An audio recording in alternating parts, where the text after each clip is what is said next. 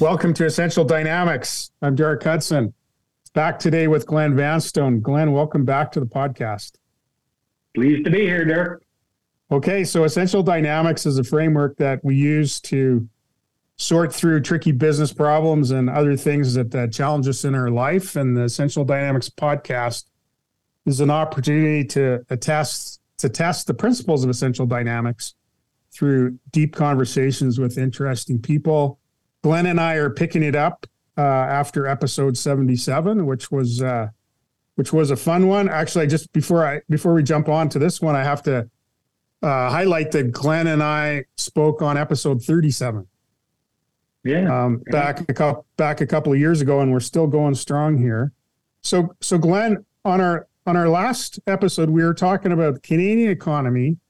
We we're talking about your mainstream businesses and how, even though the public sector wants to help them, systems not set up to provide the kind of help that mainstream businesses need to grow in uh, in the complex world that we're in now.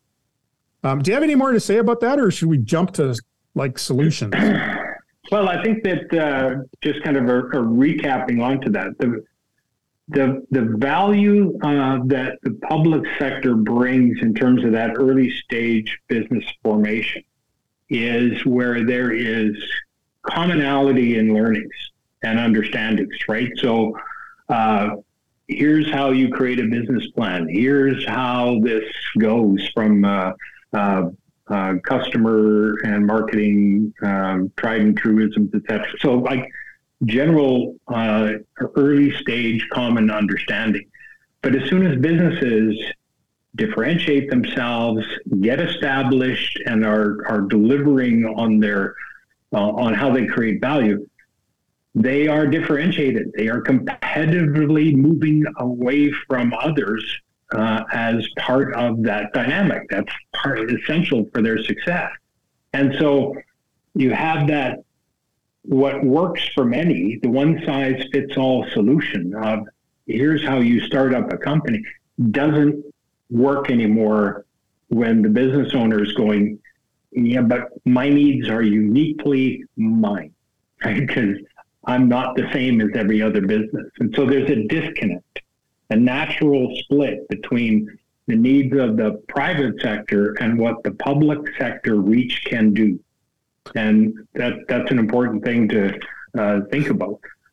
Our system does not have a, a continuity in it that says uh, you're starting a business, the, the business culture expects you to go from zero to five, five to 50, and there's no reason why you shouldn't be 500 right? That's that's not part of the uh, of the the culture that we have set up. It's more of a build a funnel hope they survive through natural selection and emerge uh, uh, big companies successfully at the far end so i appreciate you sharing it that way glen if i think about my own experience i've uh, i've done a lot of work helping companies in the startup space. Um, I've operated.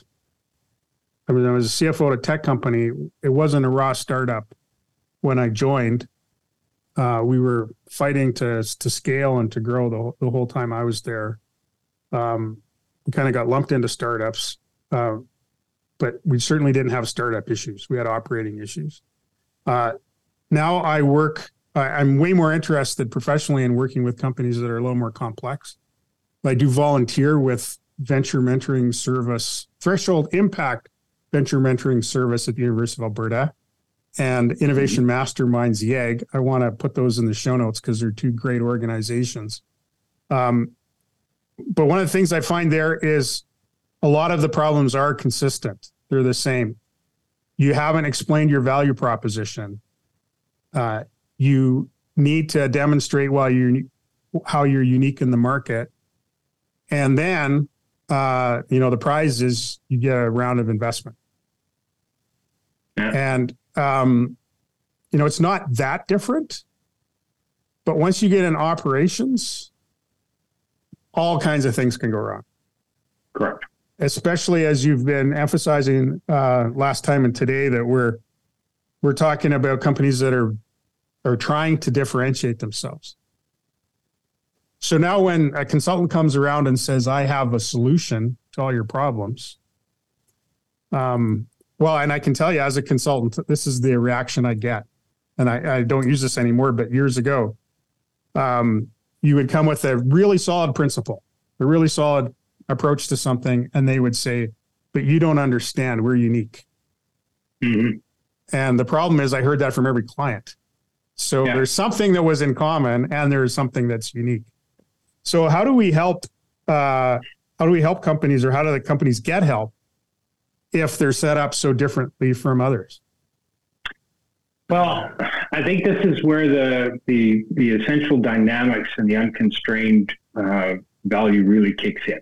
So again, back from what I was talking about, you know, when we first met on this, this podcast, you know, I talked about every single day, uh, people in organizations show up, uh, get up every morning uh, with the intention of creating value. They, they're, that's the natural energy that powers any organization is this desire to create value.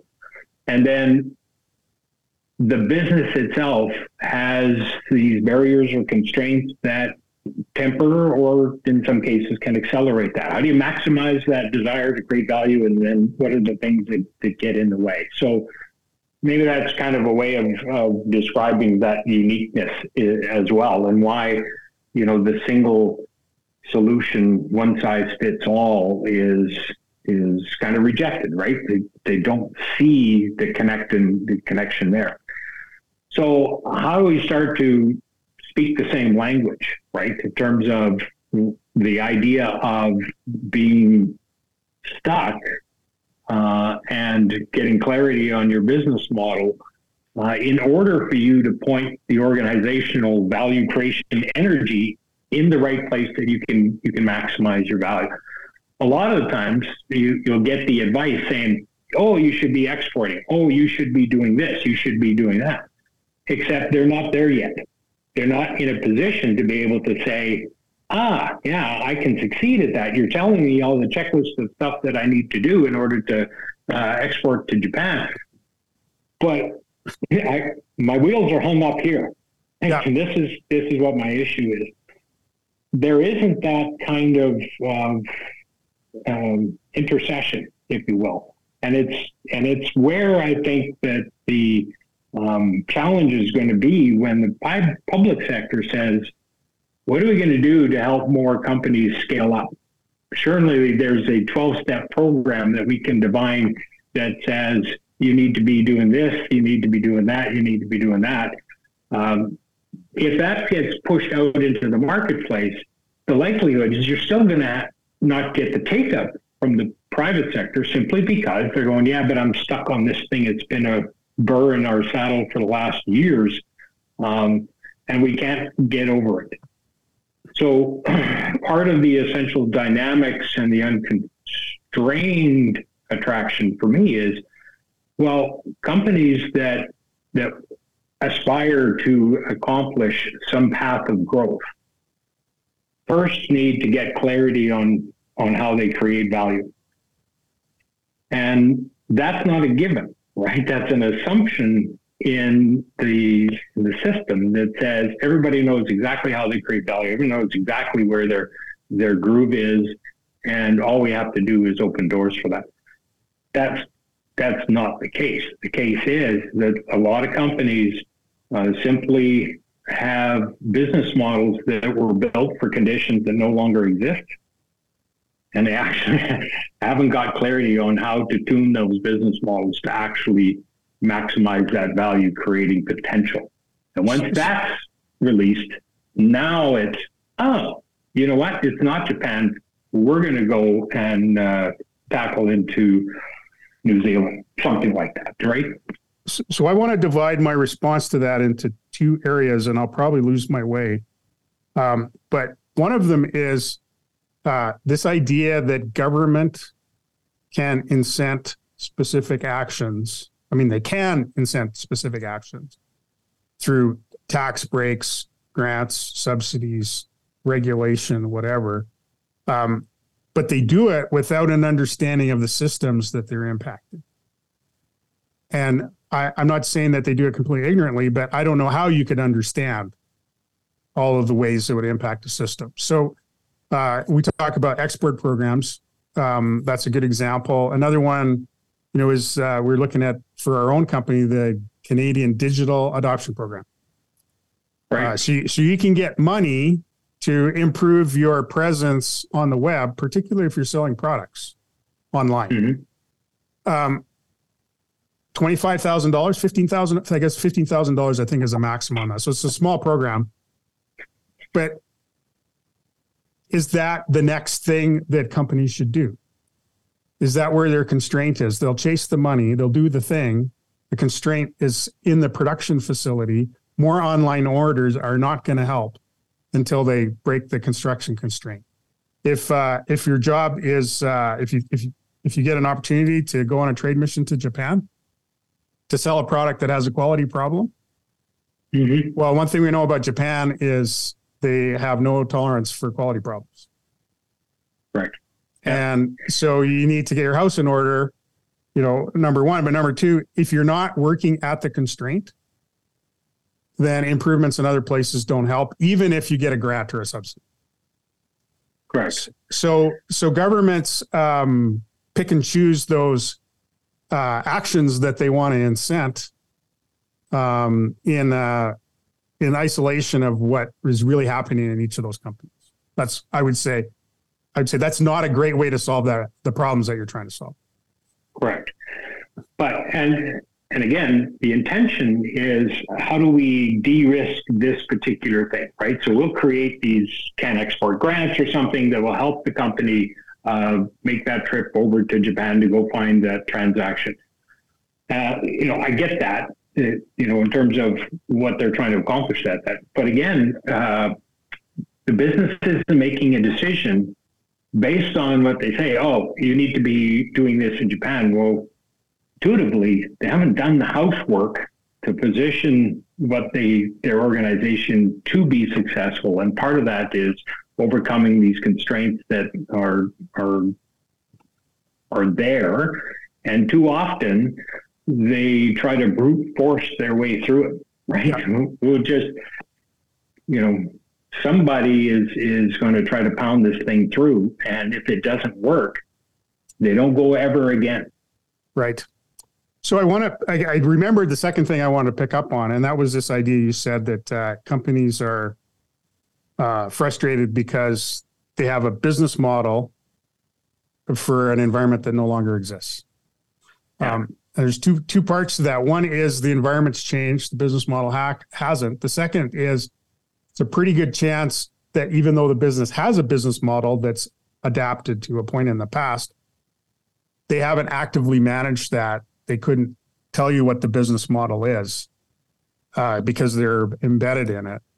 And so that there is some value, as we've talked about in previous episodes, of stepping back and defining your business model, or another way we describe it is the system with which you create value.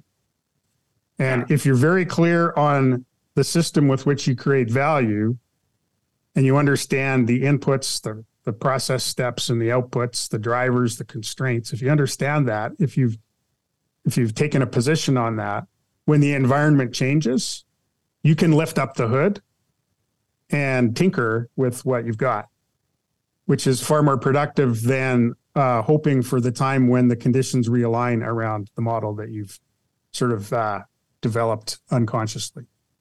Yeah, yeah exactly. So, um, so how do you do that? well, it's it's kind of this this bit that has to recognize that businesses are distinctly unique, and then understanding what moves that business forward and what holds it back. So the idea of drivers and constraints. Uh, I use the expression, and you and you touched on a little bit, is the Alberta economy, for example, is to me the, the poster child for this one, which was well, what drives the Alberta economy? Well, it has been in new investment capital, right? Because when the price dropped in 2015 for the price of oil, the first thing that happened was those who touched the money first emptied out of the towers in Calgary. And when as that tap was dropped off, it took a while for the capital to circulate its way through the system and exhaust itself. So we saw this the, the latency of, of impacts in the fields and some other stuff. And so driving the, the economy is what's under the hood, right? And if you ask the business, we were doing the uh, uh, one of the strategy exercises for the city at one point in time, and we were asking businesses, you know, what drives your business? And you know, they would say, well, customers. Well, no, no, no. What if it?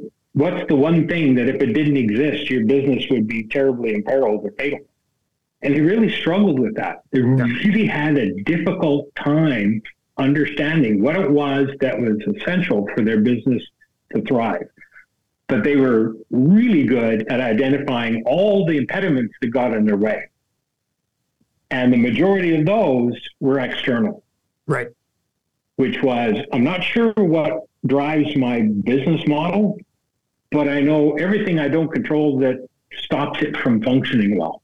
Right? So, so when labor-based petroleum resource extraction was no longer uh, the value proposition of Alberta, everything had to change, right? So now we saw uh, the Nisku Industrial Park starting to empty out, and some of these companies that uh, showed up just to make money, not earn money, uh, pulled up stakes and disappeared. That's also part of that Alberta example was there was so much capital uh, flowing through the Alberta economy uh, of new money that there was a mantra in the market at some point in time that said Alberta is where you went to to make money, not earn it. And that's a really important distinction when we're talking about established businesses today who really have to figure out how to earn money. And how by, do they earn their way? By earning money, you're talking about legitimately creating sustainable customer value. Correct. So we got to get we got to get to um, some direction of a solution here in our next in our in our last few minutes. Um, so every business is unique. Uh, they see themselves that way. Uh, cookie cutter solutions don't work. Uh, can we do mass customization? What are what are the ways that uh, policymakers could stimulate uh, helping these companies get unstuck? Well, I think this is where versus the the program dollar for the transaction, the the activity. This is where um, policy shifts can really uh, start to shape a culture that encourages businesses that do create value to take on bigger and broader uh, opportunities. So, how do we create the culture that inspires business to say, "I'm really good at this. I make doohickeys here, but the world wants widgets. We can do that, and and away we go. And there's a there's a a set of policy frameworks built to um, support that kind of effort at the private sector level in different forms of, benefit to de-risk that choice. Again, there's going to be a bunch of businesses that say, "Hey, you know what? I'm good. I don't need to do more. I'm perfectly fine where I am, and uh, everybody needs that. But for the businesses themselves, most of them are in this point of big change and big transition around them that they cannot not transition themselves. And one of the things that if there is no 12 step program solution that is copy pasted from one organization to the other, we have to understand that all of the business knowledge rests with that organization. They know their business. They've been in it. They absolutely have. So doing a transition or doing a pivot is based on that body of knowledge. And I think it's really important that any type of, of shift has to happen at that organizational level of tapping into that business knowledge, uh, getting the expertise that doesn't exist but is necessary at a certain point in time. But I think it's the leadership that is going to be the ones that are going to say, we're really good at doing this, but we know we need to change and transition to be able to do that. And how is it that we we can work with our own business model? What do we need to do to make sure that it is optimized for doing that? And a lot of the times, if they knew that, they'd be doing it. It would be easy, but they tend to be stuck somewhere on something that they haven't been able to overcome internally. And that's where I think the idea of before you can create value at a different level in a growth, you got to get the wheels uh, back on the ground. You got to get uh, off being hung up. You got to get unstuck. You got to get unstuck. And so we've made the case in previous episodes that one of the ways to do that is to step out from your day to day and look at the model, look at your business system that you're creating. Um, and another way, which can be done in conjunction, is to get some objective, qualified third party to help talk you through.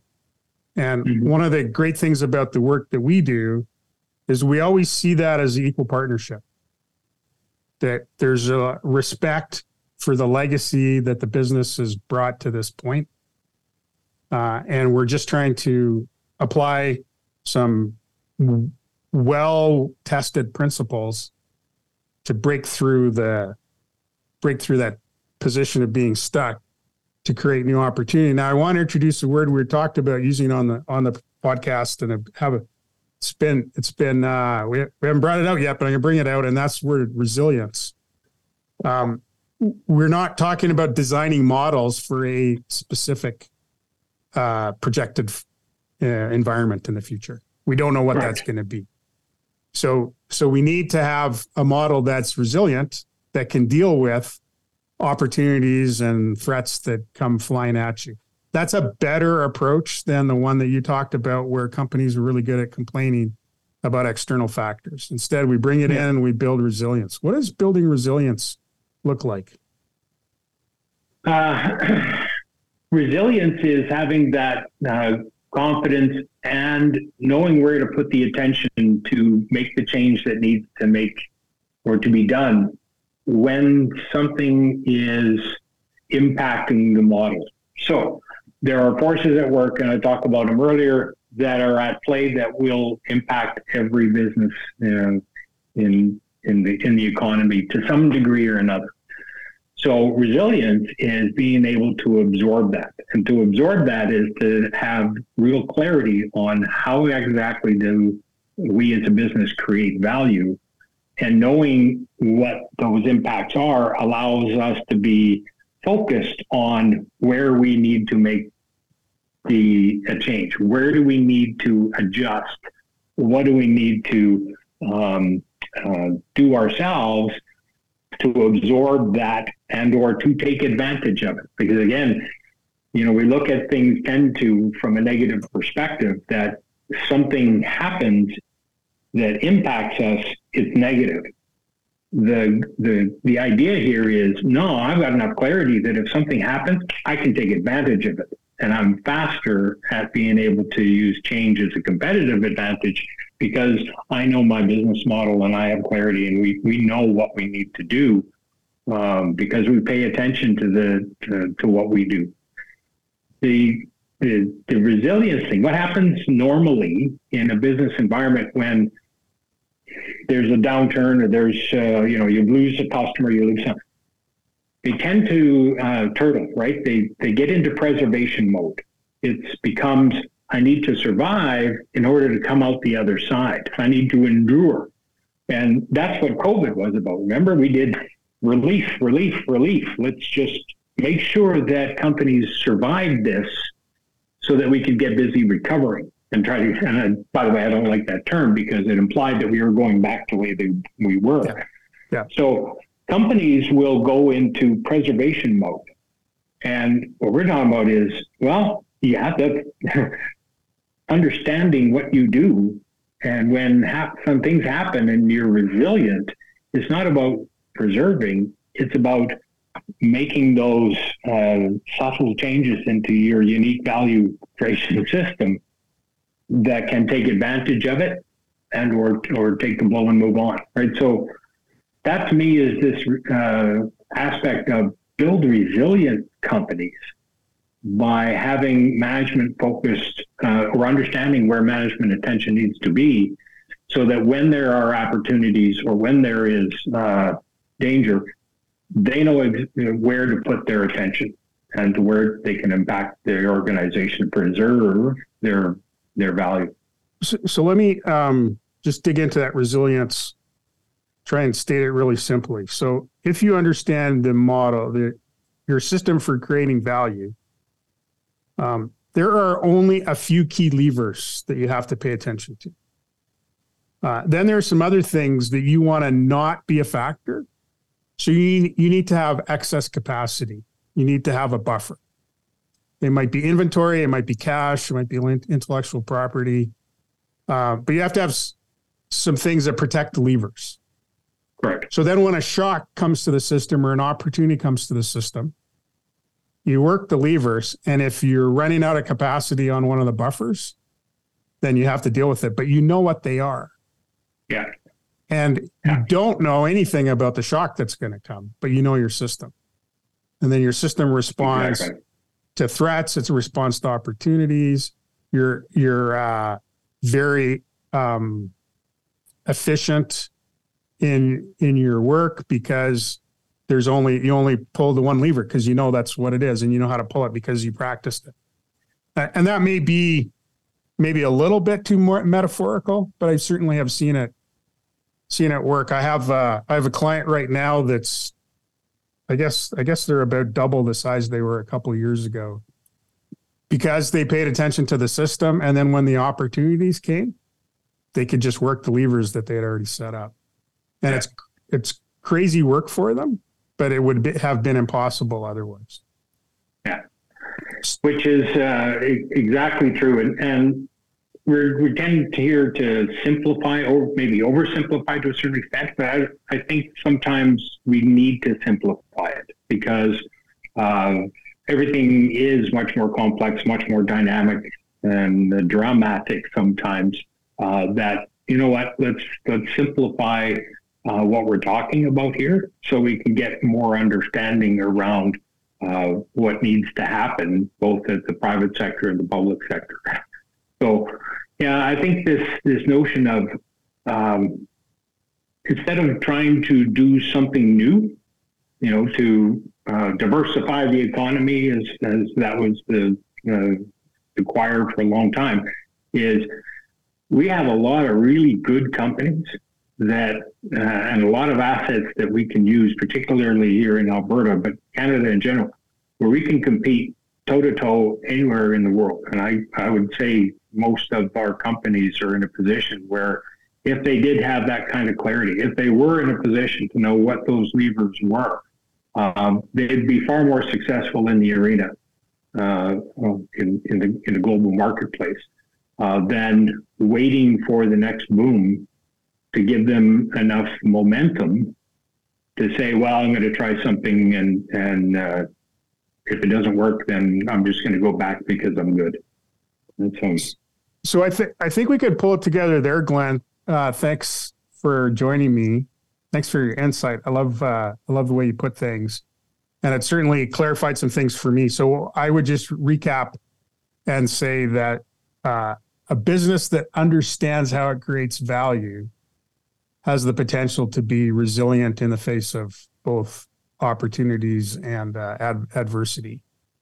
And so we're gonna we're gonna call it at this point. Um, again, Glen, thanks very much. Bryn Griffiths, thanks for your help with the podcast. I'm Derek Hudson. You can find Glen and I at getunconstrained.com. And until next time, consider your quest.